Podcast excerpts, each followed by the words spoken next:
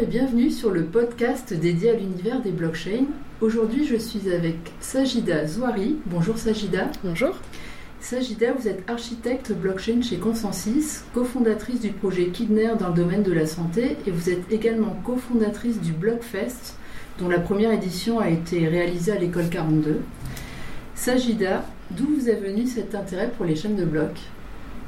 Alors en fait, euh, durant euh, ma thèse en informatique à Orange Labs euh, à Grenoble, j'ai commencé à m'intéresser aux données critiques, donc tout ce qui a un mhm. lien avec la traçabilité des données, la sécurisation des données, dans le cadre de leur transmission.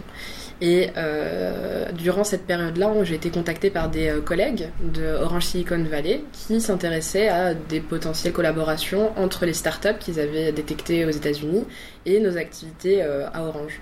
Et donc j'ai réalisé une étude sur ce domaine-là et c'est ce qui m'a amené à m'intéresser euh, à la blockchain et euh, de manière générale au registre distribué. Et en fait c'est vraiment une technologie, euh, à partir du moment où on commence à creuser, on a un peu du mal à s'arrêter. Donc c'est ce qui s'est passé pour moi en 2015. suite à ça j'ai fait un premier hackathon en Irlande à Dublin. Et c'est durant ce hackathon, en novembre 2015, que j'ai démarré Kidner. Et à partir de là, ça, ça n'a fait que s'accroître. J'ai lancé les meet-up euh, de Grenoble, j'ai travaillé aussi avec les meet-up de Paris et on a démarré le Blockfest avec une première édition qui a eu lieu du coup en juin 2016. Et puis depuis, euh, ça continue. Aujourd'hui, on va parler du web décentralisé. Euh, par définition, Internet est un réseau de réseaux décentralisés, mais en réalité, on assiste à la centralisation des services, des infrastructures et des données autour de grandes entités. Euh, ce qui nous amène aujourd'hui à nous questionner sur la protection de nos données personnelles, euh, de la sécurité sur la toile. On l'appelle le Web 2.0, Sagida. Comment est notre Internet aujourd'hui? Alors aujourd'hui, c'est vrai que l'Internet tel qu'on le connaît est euh, centralisé. Donc initialement, la promesse d'Internet, c'était pas du tout ça. C'était justement un réseau décentralisé où l'information pouvait circuler librement. Mhm. Et puis ce qu'on a vu arriver, euh, notamment dans les années 2000, avec une, certaine accélération, c'est l'apparition de, euh, euh, je dirais, de, de goulots d'étranglement donc euh, les GAFA hein, tels qu'on les connaît aujourd'hui, qui ont commencé à recentraliser Internet, recentraliser les informations, les données dans des silos. Donc l'Internet d'aujourd'hui, le Web 2.0, est un Internet de silos. Et c'est ce qui fait qu'aujourd'hui on a des puissances, euh, sont des acteurs digitaux qui se sont imposés et qui détiennent énormément de pouvoir sur l'information qui circule sur Internet. Le modèle économique des géants d'Internet repose justement sur l'exploitation de ces données personnelles pour nous proposer des offres de plus en plus adaptées à nos besoins bah, en fait, euh, ce qui est intéressant euh, au niveau du Web 2.0, c'est de voir comment on en est arrivé là. Euh, moi, je me souviens quand j'étais plus jeune et que je me suis inscrit sur Facebook. Hein. je prends cet exemple puisque c'est celui qui parlera, je pense, au, au plus grand nombre. tout le monde était assez surpris de voir que c'était gratuit. Et puis c'était marqué sur la page Facebook, c'est gratuit, ça le sera toujours. Et euh, je pense que beaucoup de gens ont ressenti de la gratitude quelque part d'avoir accès à un service gratuit comme ça. Euh, et je pense que c'est à partir de là qu'il y a eu un gros changement de paradigme et que toutes les autres applications se sont développées sur le même modèle, euh, comme Instagram, Twitter. Ces applications dites gratuites, mais entre guillemets. Et pourquoi des guillemets? Parce que c'est là qu'on a commencé à trouver normal de céder nos données en échange d'un service. Et à partir du moment où on a fait ça, je pense qu'on a perdu plus que ce qu'on aurait perdu entre guillemets en payant, puisque à ce moment-là on a perdu euh, notre contrôle sur nos données, qui euh, étant des, objets virtuels ne sont pas stockés chez nous.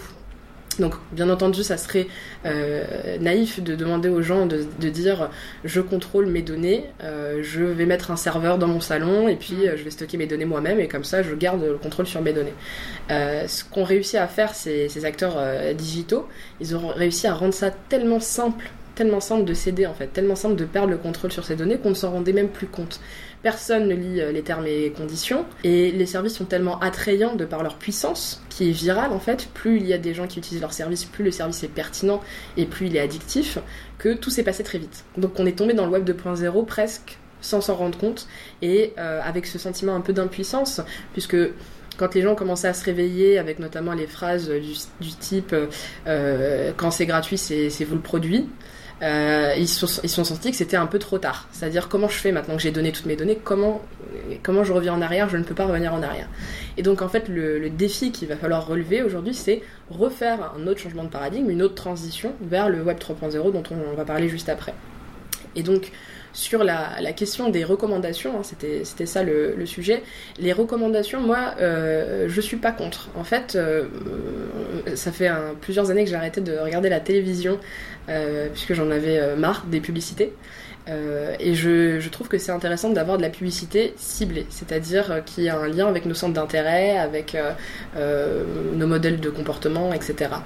si tant est que ça ne vient pas menacer notre confidentialité, notre vie privée. Et en fait, je pense que les gens aujourd'hui ont une vision assez binaire de la chose, c'est-à-dire euh, soit on fait pas du tout de recommandations parce que c'est très invasif sur la, la vie privée, euh, soit on, on, accepte et puis, euh, et puis on, on, obtient ces recommandations-là, et puis tant pis si nos données ont été traitées par des tiers et revendues et partagées à notre insu, etc. etc. De par les travaux que je fais aujourd'hui, je sais qu'on peut aboutir, euh, et on travaille là-dessus, à des systèmes qui non seulement peuvent être pertinents et faire des recommandations pertinentes, euh, sans pour autant menacer la vie privée. Mais ça, ça nécessite d'utiliser des technologies en fait euh, telles que la cryptographie, qui sont assez avancées et qui sont aujourd'hui, je dirais, à un stade de maturité pas encore suffisamment élevé pour être utilisé par n'importe quel développeur, on va dire. Donc c'est pas, je dirais, c'est pas le choix de la facilité que de les implémenter mais euh, avec, euh, avec les architectures qu'on qu souhaite construire pour l'avenir, on va les intégrer et ça va nous permettre typiquement de pouvoir faire de l'analyse, de la recherche dans des données sans pour autant euh, en dévoiler le contenu ni savoir précisément la vie privée d'une personne et pour autant on pourra lui fournir une information liée qu'elle seule pourra voir et qui sera pertinente. Et pendant tout ce process que je viens de décrire là, euh, les fournisseurs du service en question n'auront pas accès aux données. Donc euh, euh, voilà, je vais peut-être euh, donner quelques termes techniques. Nous, c'est ce qu'on est en train de faire, c'est tout ce qui est blind computation, donc euh, calcul à l'aveugle, si on devait traduire. Donc toutes ces technologies-là vont nous permettre de faire ce compromis entre, entre confidentialité, vie privée et pertinence, efficience. Aujourd'hui, il y a des initiatives euh, concernant la protection des données personnelles, donc c'est un vrai sujet, notamment avec la CNIL et le règlement européen sur la protection des données personnelles. Euh, oui, alors le, au niveau de la RGPD, ce qui est intéressant, c'est plus le signal que ça envoie, je pense. À savoir que déjà ça met l'Europe dans une position euh, de leader sur le sujet, ce qui est très appréciable. Mmh. Moi, je travaille dans un environnement majoritairement américain, et euh, donc je vois que pour une fois, on est en avance. Euh, maintenant, c'est un règlement. Donc, euh, ce qui va compter, c'est l'application. Et je pense qu'effectivement, ces technologies-là, les blockchains, les registres distribués, ont un rôle à jouer, euh, notamment pour avoir discuté avec des DPO. Euh, donc ces personnes qui vont être en charge euh, de la protection des données au sein des entreprises, euh, ils souhaitent avoir des outils pour justifier ou prouver qu'ils ont bien respecté le règlement. Et c'est là que c'est intéressant. Euh, ces personnes-là veulent pouvoir dire effectivement quand on m'a demandé un accès à une donnée, je l'ai bien fourni à l'utilisateur. Et quand l'utilisateur m'a demandé de supprimer une certaine donnée, euh, je l'ai bien supprimée. Alors ça paraît très simple comme ça, mais mmh. au niveau digital, c'est pas si simple. Euh, bien entendu, si on était au papier, euh, si on a un seul exemplaire d'un document et que je le déchire ou que je le brûle devant vous, euh, vous allez normalement me croire étant donné que c'est le seul exemplaire.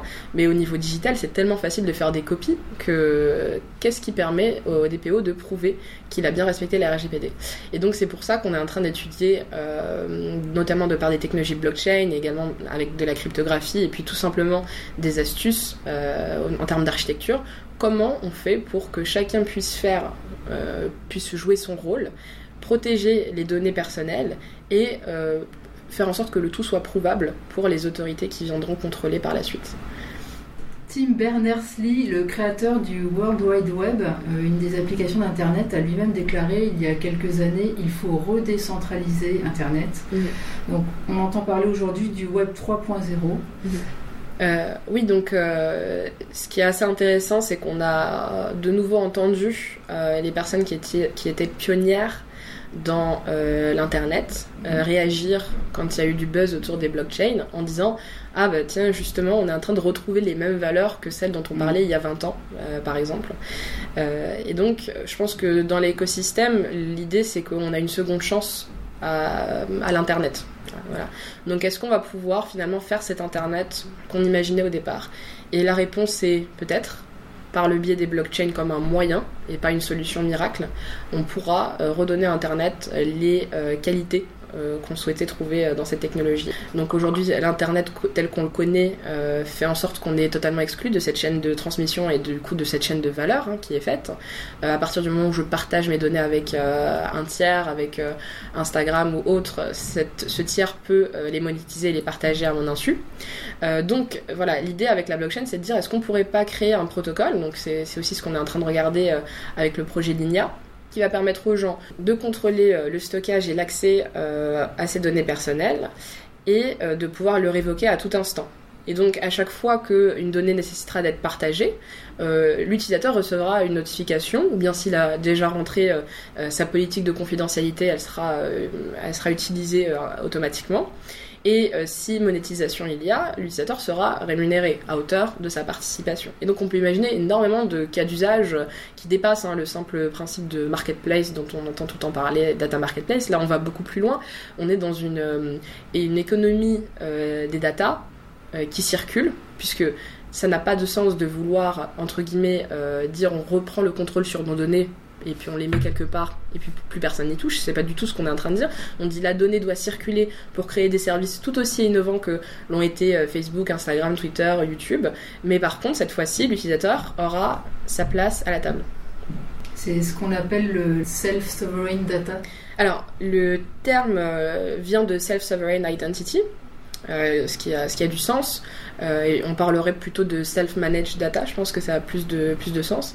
Et euh, ce qu'il faut bien voir, c'est que pour avoir ce, cette, cette, couche de contrôle sur les données, il faut d'abord avoir une couche de contrôle sur notre identité. puisque ce qu'on est en train de voir en ce moment, c'est que l'identité nous échappe également. il ne s'agit pas juste de dire l'identité est gérée par les États et euh, on, voilà, on veut créer une identité décentralisée pour se passer des États. Ça, c'est la version simpliste. En fait, les gens qui travaillent sur les identités décentralisées, c'est surtout pour lutter contre cet effet un peu euh, single sign-on. Euh, à savoir qu'aujourd'hui, ce sont Facebook et Google qui maîtrisent nos identités si on regarde bien, c'est devenu de plus en plus courant de se euh, loguer, c'est-à-dire de se connecter à des services euh, en cliquant euh, se connecter via Google ou se connecter via Facebook. Et ça mine de rien. Encore une fois, hein, moi, je, moi suis très impressionnée par tous ces, acteurs du digital parce qu'ils sont très très malins pour faire tomber les gens dans les schémas qui les intéressent. C'est tellement plus simple de cliquer une fois que de remplir un formulaire. Mais encore une fois, à chaque fois qu'on fait ça, on perd notre contrôle. On perd le contrôle sur notre identité et euh, toutes nos données de connexion sont stockées chez Google, chez euh, Facebook.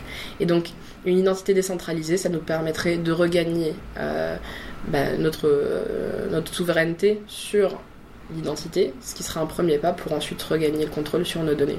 Et donc, justement, le projet Linia sur lequel vous travaillez, donc j'ai assisté à une de vos conférences. J'étais assez bluffée par le système de layers, donc mhm. euh, des facettes euh, qui vont permettre euh, d'utiliser en fonction du contexte des, données personnelles. les données, elles vont être stockées où finalement? Mm.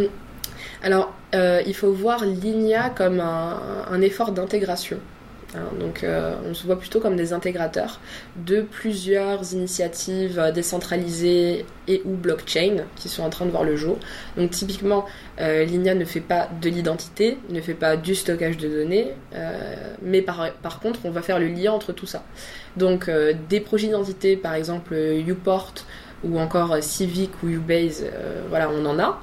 Et l'idée, ça va être de, voir si on peut interopérer ces projets-là avec d'autres projets qui font du stockage, donc par exemple euh, stockage décentralisé comme IPFS ou Swarm ou, autre, mhm. et euh, permettre d'avoir une couche protocolaire qui lie le tout pour ensuite permettre à des applications de se baser sur, sur Linia pour faire tourner des, des, services euh, très classiques, hein, euh, euh, type Uber, type Facebook. Et je dis bien type, hein, parce qu'on mm. on, s'attend bien entendu pas à ce que Facebook commence à utiliser Linia, ça ne serait pas très stratégique par rapport à tout ce qu'on a dit juste avant.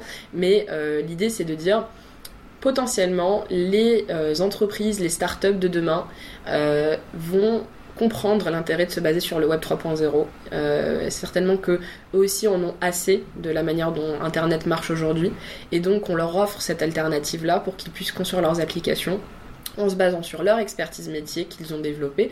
Typiquement, euh, un projet d'intelligence artificielle ou de machine learning veut développer euh, un applicatif euh, qui va permettre de changer la vie des gens, donc très bien.